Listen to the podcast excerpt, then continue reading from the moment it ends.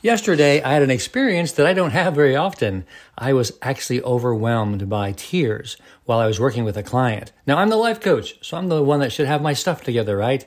Well, it wasn't about not having my stuff together. It was about I was so touched by the story she was telling me, and I had such great compassion for the event that she had participated in her church had put on a event for women and she was telling me the story. And I'd actually already heard earlier about someone who had attended it and had gotten so much out of it. And as she was telling me that story, I began to focus on seeing these women being heard and cared for and understood and listened to, and how the church had come together in such a wonderful way to care for these women in a very special way.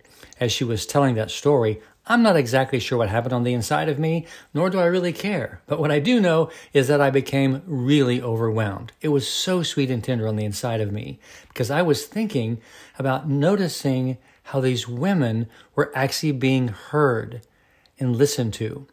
When you listen to someone's story, they feel loved. You know, we often want to tell our story and we want to be heard, but do we really listen? You know, when you listen, you can change someone's life. Listening is a difficult skill. I know. I have to learn. I have learned how to have that skill and I'm really good at it. But it's not something that is just for me. Everyone can learn to listen. And when you listen to someone's story, you can help them heal because they feel cared for and I'm wondering why it would take an event once a year for someone to be heard. I love you. I'm Dan Clark.